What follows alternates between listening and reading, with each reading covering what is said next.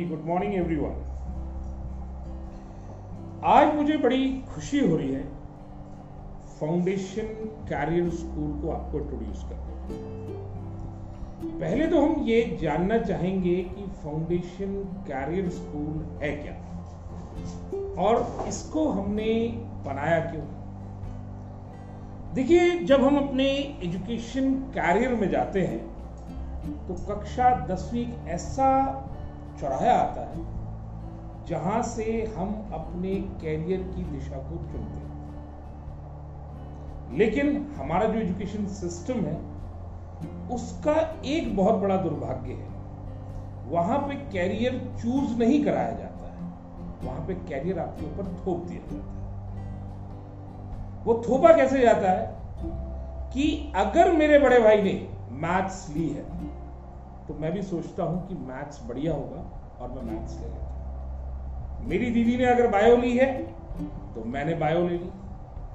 मैं कॉमर्स तब लेता हूँ जब मैं मैथ्स में कमज़ोर माना जाता मुझे ये नहीं मालूम है कि कॉमर्स क्यों ली जाती है, किस लिए ली जाती है। और आर्ट्स वाले को तो बिल्कुल ही दरकिनार कर दिया जाता है। उसने कहा, भाई, तू तो कुछ नहीं कर सकता है, इसलिए तू आर्ट्स ले। तो इन सभी सवालों के जवाब को मैं सोचता रहा काफ़ी साल तक। और आखिरकार एक निर्णय पे पहुँचा कि एक ऐसा स्कूल स्थापित होना चाहिए, जो कि बच्चे को सही दिशा, सही मार्गदर्शन दे ताकि वो कैरियर उसके ऊपर थोपा ना जाए, जबकि उसके द्वारा चुना गया। अगर आदमी की रुचि नहीं है उन विषयों में, आप उसे पढ़ाते जाएँ। क्या होगा? दो चार साल बाद वही कहेगा, साहब, हमारे भारत में तो नौकरी नहीं यहाँ पे तो नौकरी मिलती नहीं या फिर वो परेशान होता होता, थक हार के कहीं ना कहीं कंप्रोमाइजेस वाली स्टेज पे चला जाता है। अब देखिए, हम एक चीज़ लेते हैं गोल सेटिंग अगर आपको दिल्ली से मुंबई जाना है, आप एयरक्राफ्ट से जाएँगे, आप ट्रेन से जाएँगे तो उससे पहले आप उसका रिजर्वेशन कराएँगे। आप उसकी समय सारणी देखेंगे टाइम टेबल देखेंगे कि कितने बजे वो ट्रेन आती है, कितनी देर वो प्लेटफॉर्म पे खड़ी होती है। हवाई जहाज़ में आपको कितनी देर पहले जाना है एयरपोर्ट पर? कितनी देर पहले आप एयर हवाई जहाज़ के अंदर जाएँगे? तो ये सारी चीज़ें एक छोटे से सफ़र के लिए आप क्या करते हैं? तय करते हैं। इवन आप प्लेटफॉर्म नंबर को भी चेक करते हैं। इवन आप अपना बर्थ नंबर भी चेक करते हैं। इवन आप अपना टाइम भी देखते हैं कि गाड़ी हमारा या एयर हवाई जहाज़ हमारा कितना समय हमारे डेस्टिनेशन पे लेता है। भाई, ये तो कैरियर जर्नी है। हमारी लाइफ की जर्नी है।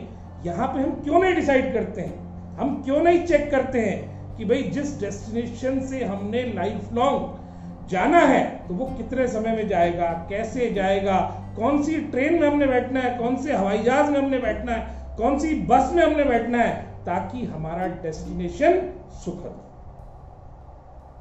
तो हम जब आपको फाउंडेशन कैरियर स्कूल में इंट्रोड्यूस करते हैं तो हम आपको उसका टाइम टेबल बताते हैं। हम बताते हैं, साहब, ये गाड़ी, ये हवाई जहाज़ ये बस कहाँ जाती है? कितने समय में जाती है? और आपको इन चीज़ों में जाने में कितनी परेशानी होगी या कितना आसान हम ज़बरदस्ती आपको उस बस पे, उस हवाई जहाज़ पे, उस ट्रेन पे नहीं बिठाने वाले। हम आपको समझाएँगे कि साहब, ये शॉर्ट टर्म है, ये लॉन्ग टर्म है। आप कैसे जाएँ? आपका मार्गदर्शन होगा। सब्जेक्ट लेने से पहले उसके पॉजिटिव एस्पेक्ट्स और नेगेटिव एस्पेक्ट्स दोनों समझाएँगे। आपको बताया जाएगा कि आप साइंस लें तो क्यों लें?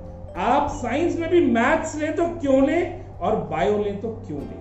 इनसे कोरिलेटेड हमारे कैरियर्स क्या होते हैं? इनके कैरियर अचीवमेंट्स क्या होते हैं? और हम लाइफ में और आगे कैसे जा सकते हैं और ग्लोबल प्लेटफॉर्म पे हम अपने को कैसे साबित कर सकते हैं?